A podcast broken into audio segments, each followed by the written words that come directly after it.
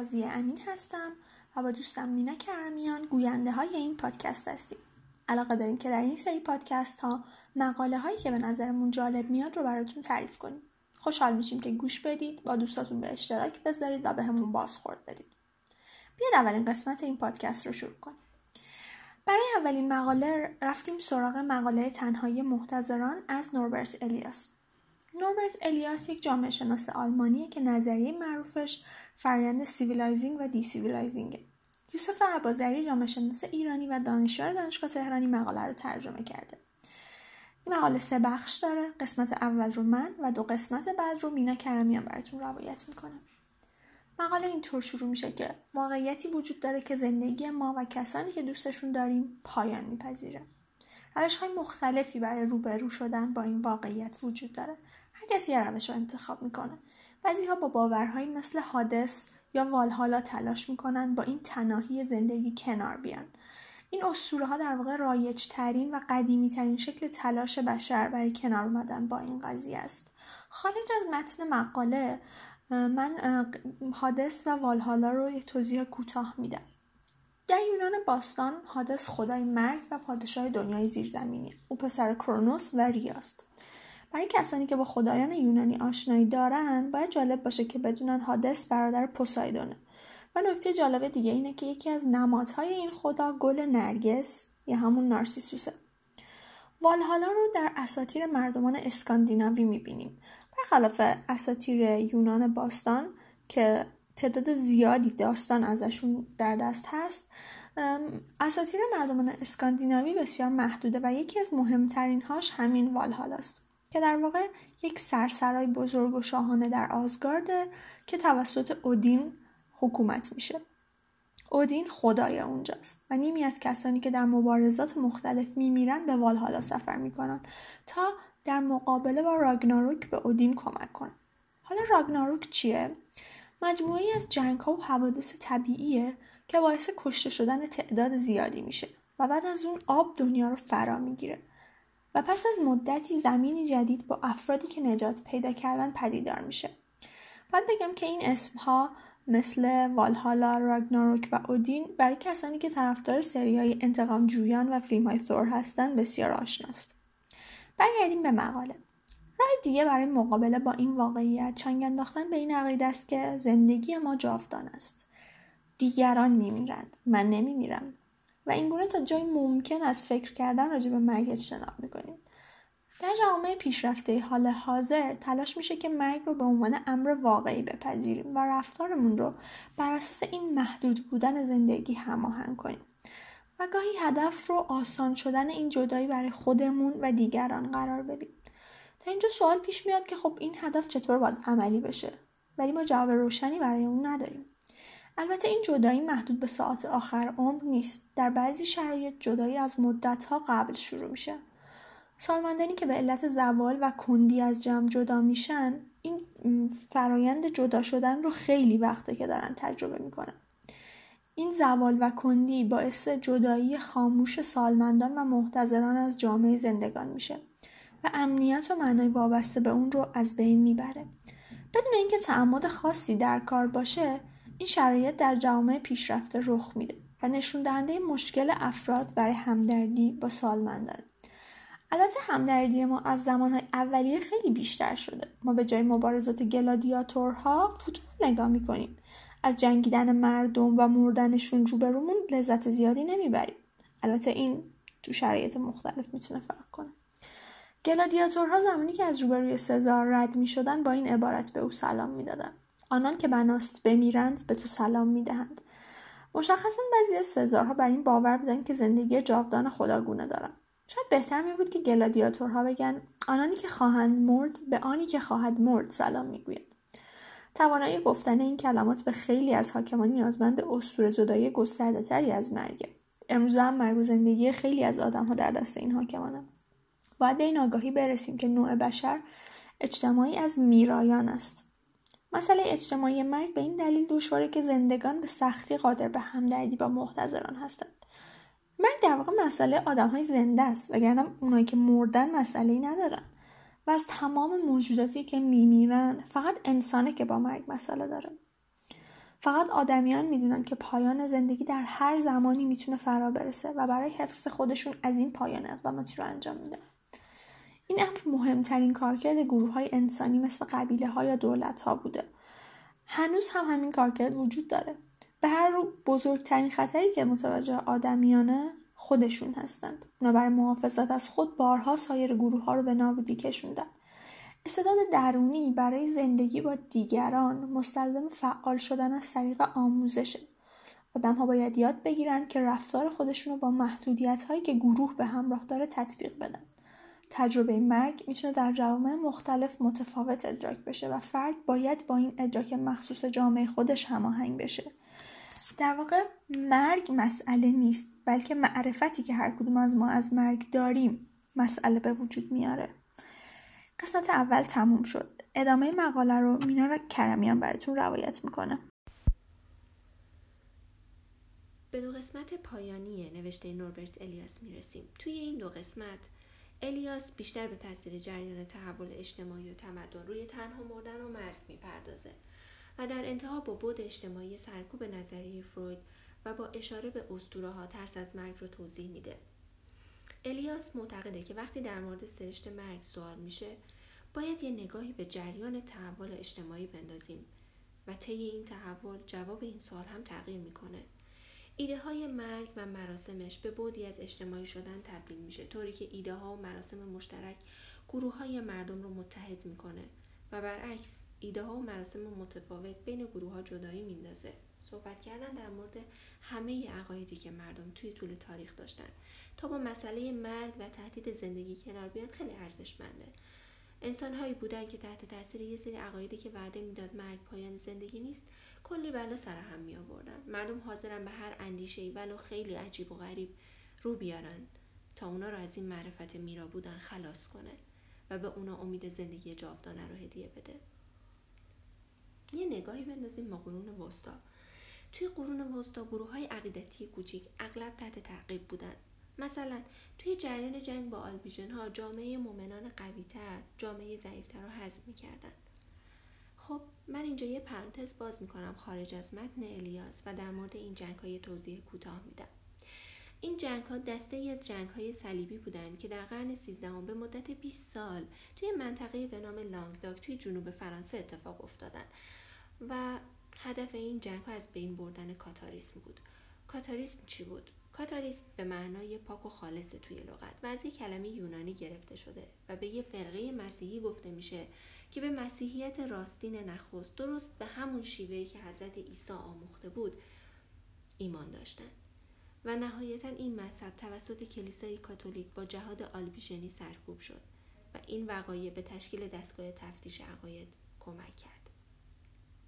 برگردیم به متن اصلی. اعضای این گروه داغ خوردن و از خونه هاشون بیرونشون کردن و صدها نفر از اونا سوزونده شدن. یکی از فاتحه ها می‌گفت با دلی شاد سوختن اونها رو تماشا کردیم. همونطوری که می‌بینید هیچ حس همدردی بین آدما توی اون وضعیت وجود نداشت. ایمان و مناسک اونا رو از هم جدا کرده بود. انکیساسیون دستگاه تفتیش عقاید یا باورپرسی یا باورکاوی که متضاد آزادی اندیشه و آزادی بیانه با زندانی کردن و شکنجه مردمانی که عقاید متفاوت داشتن جهاد می‌کرد. ما توی دوران مدرن هم یه سری جنگ های مذهبی مشهور داشتیم که عواقبش هنوز توی ایرلند دیده میشه. خب توی جوامع پیشرفته انسان دیگه اصراری ندارن که به عقاید متافیزیکی و مراسم وابسته به اون که زندگی ابدی رو وعده میده اعتقاد داشته باشن. هرچقدر جامعه پیشرفته تر آتش مردم برای اعتقاد به نظام های عقیدتی متافیزیکی که به ضد مرگ و خطر نوید میدن کمتر. و این جوامع خودشون رو به نظام های عقیدتی سکولار متکی می‌کنن که این نشون دهنده مرحله متفاوتی از تمدنه. توی دولت ملت های پیشرفته تر امنیت مردم و محافظت از اونا در برابر اتفاقات ناگوار زندگی مثل بیماری و مرگ ناگهانی نسبت به زمانهای اولیه بیشتره. شاید اصلا بیشتر از هر زمان دیگه ای و زندگی توی همچین جوامعی خیلی پیش بینی پذیره. البته از یک طرف دیگه اینطور جوامع خواهان سطح بالاتری از بصیرت و کنترل هیجاناتن امید به زندگی بالا توی این جوامع نشون دهنده امنیت افزایش پیدا کرده است. مثلا توی قرن سیزده بین شوالی ها یه مرد چل ساله پیر محسوب می‌شد. اما الان نه یه آدم چل ساله جوونه. پیشگیری و درمان بیماری توی قرن حاضر نسبت به هر زمانی بهتر سازمان پیدا کرده. ولی خب هنوزم که می‌بینید کافی نیست. برقراری صلح درونی توی جامعه و حمایت جامعه از مردم در برابر اتفاقهای طبیعی زندگی که دولت درش دخالتی نداره و حتی حمایت از فرد در برابر گرسنگی به تخیل انسانهای اولیه هم نمی‌رسه. ولی هنوزم عدم امنیت انسان توی این جهان زیاده. فقط به نسبت گذشته های دوره که می‌تونیم بگیم در برابر اتفاقات پیشبینی ناپذیر امنیتمون زیاد شده. حالا هم به نظر میاد بازار عقایدی که وعده محافظت متافیزیکی در برابر اتفاقات ناخوشایند سرنوشت و بیشتر از همه در برابر گذر بودن زندگی شخصی رو میده توی اون گروه ها و طبقاتی خیلی گرمه که زندگیشون بیشتر از همه دچار عدم اطمینانه و کمتر از بقیه می‌تونن اتفاقات رو مهار کنن. پس به طور کلی توی جوامع پیشرفته خطرهایی که مردم رو تهدید می‌کنه خصوصا مرگ بیشتر پیش بینی پذیره و نیاز به نیروهای متافیزیکی برای محافظت از آدما خیلی تعدیل شده. اما مشکوکی که اگه اطمینان اجتماعی و توانایی مردم برای پیشبینی و مهار سرنوشت کم بشه آیا دوباره نیاز به یه عقیده محافظت کننده متافیزیکی تشدید میشه؟ برای درک بینش درباره مرگ و ایماژ مرگ توی جوامع امروزی باید به امنیت نسبی و پیشبینی پذیر شدن زندگی فردی و امید به زندگی افزایش یافته مراجعه کرد. زندگی طولانی تر میشه و مرگ بیشتر به تعویق میافته. منظره مردن و آدمای مرده دیگه امر معمولی نیست. توی این جریان معمولی زندگی فراموش کردن مرگ راحت تره. گاهی اوقات میگن که مرگ سرکوب شده. یه تابوت ساز آمریکایی می‌گفت که بینش زمانه حاضر در مورد مرگ برنامه‌ریزی برای مراسم کفن و دفن رو به اواخر زندگی موکول می‌کنه. حالا اصلا اگه چنین برنامه‌ریزی هم صورت بگیره. به دو قسمت پایانی نوشته نوربرت الیاس می‌رسیم. توی این دو قسمت الیاس بیشتر به تاثیر جریان تحول اجتماعی و تمدن روی تنها مردن و مرگ می‌پردازه. و در انتها با بود اجتماعی سرکوب نظریه فروید و با اشاره به اسطوره ها ترس از مرگ رو توضیح میده. الیاس معتقده که وقتی در مورد سرشت مرگ سوال میشه باید یه نگاهی به جریان تحول اجتماعی بندازیم و طی این تحول جواب این سوال هم تغییر می‌کنه. ایده های مرگ و مراسمش به بودی از اجتماعی شدن تبدیل میشه طوری که ایده ها و مراسم مشترک گروه های مردم رو متحد می‌کنه. و برعکس ایده ها و مراسم متفاوت بین گروه ها جدایی میندازه. صحبت کردن در مورد همه عقایدی که مردم توی طول تاریخ داشتن تا با مسئله مرگ و تهدید زندگی کنار بیان خیلی ارزشمنده. انسان هایی بودن که تحت تاثیر یه سری عقایدی که وعده می‌داد مرگ پایان زندگی نیست کلی بلا سر هم می آوردن مردم حاضرن به هر اندیشه ای ولو خیلی عجیب و غریب رو بیارن تا اونا رو از این معرفت میرا بودن خلاص کنه. و به اونا امید زندگی جاودانه رو هدیه بده. یه نگاهی بندازیم با قرون وسطا. توی قرون وسطا گروه های عقیدتی کوچیک اغلب تحت تعقیب بودن. مثلا توی جریان جنگ با آلبیژن ها جامعه مؤمنان قویتر جامعه ضعیفتر رو حذف می‌کردن. خب من اینجا یه پرانتز باز می‌کنم خارج از متن الیاس و در مورد این جنگ های توضیح کوتاه میدم. این جنگ ها دسته از جنگ های صلیبی بودند که در قرن سیزدهم به مدت 20 سال توی منطقه به نام لانگداک توی جنوب فرانسه اتفاق افتادن و هدف این جنگ ها از بین بردن کاتاریسم بود. کاتاریسم چی بود؟ کاتاریسم به معنای پاک و خالص توی لغت و از یک کلمه یونانی گرفته شده و به یه فرقه مسیحی گفته میشه که به مسیحیت راستین نخست درست به همون شیوهی که حضرت عیسی آموخته بود ایمان داشتند و نهایتا این مذهب توسط کلیسای کاتولیک با جهاد آلبیژنی سرکوب شد و این وقایع به تشکیل دستگاه تفتیش عقاید کمک کرد. برگردیم به متن اصلی. اعضای این گروه داغ خوردن و از خونه هاشون بیرونشون کردن و صدها نفر از اونا سوزونده شدن. یکی از فاتحه ها می‌گفت با دلی شاد سوختن اونها رو تماشا کردیم. همونطوری که می‌بینید هیچ حس همدردی بین آدما توی اون وضعیت وجود نداشت. ایمان و مناسک اونا رو از هم جدا کرده بود. انکیساسیون دستگاه تفتیش عقاید یا باورپرسی یا باورکاوی که متضاد آزادی اندیشه و آزادی بیانه با زندانی کردن و شکنجه مردمانی که عقاید متفاوت داشتن جهاد می‌کرد. ما توی دوران مدرن هم یه سری جنگ های مذهبی مشهور داشتیم که عواقبش هنوز توی ایرلند دیده میشه. خب توی جوامع پیشرفته انسان دیگه اصراری ندارن که به عقاید متافیزیکی و مراسم وابسته به اون که زندگی ابدی رو وعده میده اعتقاد داشته باشن. هرچقدر جامعه پیشرفته تر اتش مردم برای اعتقاد به نظام های عقیدتی متافیزیکی که به ضد مرگ و خطر نوید میدن کمتر. و این جوامع خودشون رو به نظام های عقیدتی سکولار متکی می‌کنن که این نشون دهنده مرحله متفاوتی از تمدنه. توی دولت ملت های پیشرفته تر امنیت مردم و محافظت از اونا در برابر اتفاقات ناگوار زندگی مثل بیماری و مرگ ناگهانی نسبت به زمانهای اولیه بیشتره. شاید اصلا بیشتر از هر زمان دیگه ای و زندگی توی همچین جوامعی خیلی پیش بینی پذیره. البته از یک طرف دیگه اینطور جوامعی خواهان سطح بالاتری از بصیرت و کنترل هیجاناتن. امید به زندگی بالا توی این جوامع نشون دهنده امنیت افزایش پیدا کرده است. مثلا توی قرن سیزده بین شوالی ها یه مرد چل ساله پیر محسوب می شد اما الان نه یه آدم چل ساله جوونه. پیشگیری و درمان بیماری توی قرن حاضر نسبت به هر زمانی بهتر سازمان پیدا کرده. ولی خب هنوزم که می‌بینید کافی نیست. برقراری صلح درونی توی جامعه و حمایت جامعه از مردم در برابر اتفاقهای طبیعی زندگی که دولت درش دخالتی نداره و حتی حمایت از فرد در برابر گرسنگی به تخیل انسانهای اولیه هم نمی‌رسه. ولی هنوزم عدم امنیت انسان توی این جهان زیاده. فقط به نسبت گذشته های دوره که می‌تونیم بگیم در برابر اتفاقات پیشبینی ناپذیر امنیتمون زیاد شده.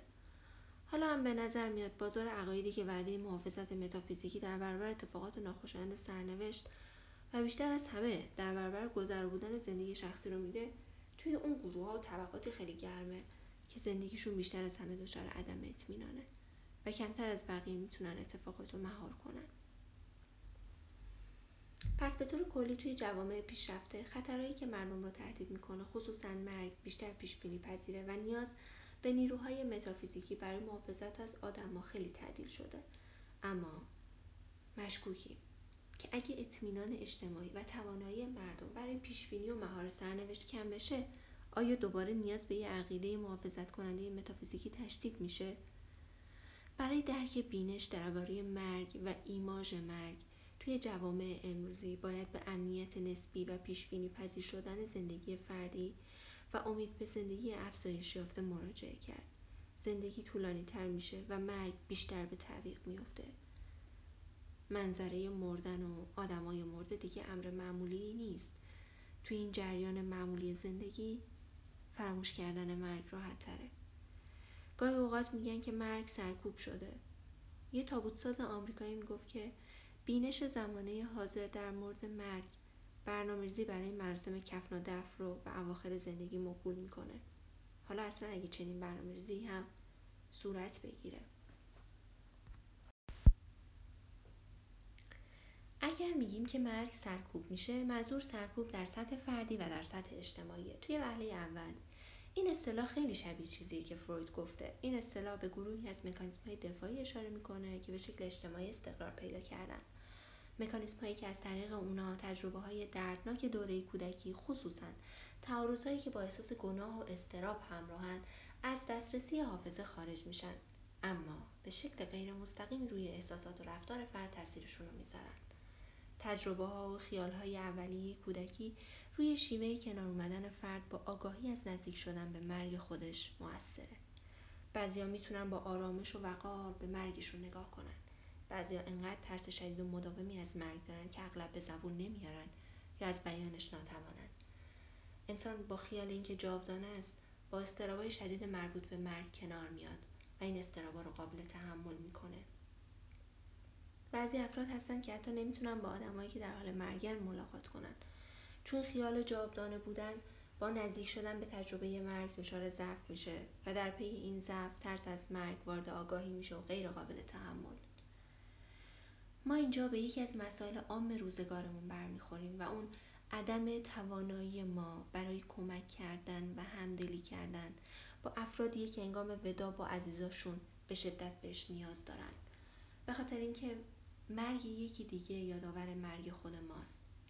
تصویر فردی که در حال مرگی می‌تونه تمام تخیلاتی که ما به عنوان دیوار دفاعی برای مواجهه نشدن با استراب مرگ و جاودانه نبودن دور خودمون کشیدیم رو بشکنه.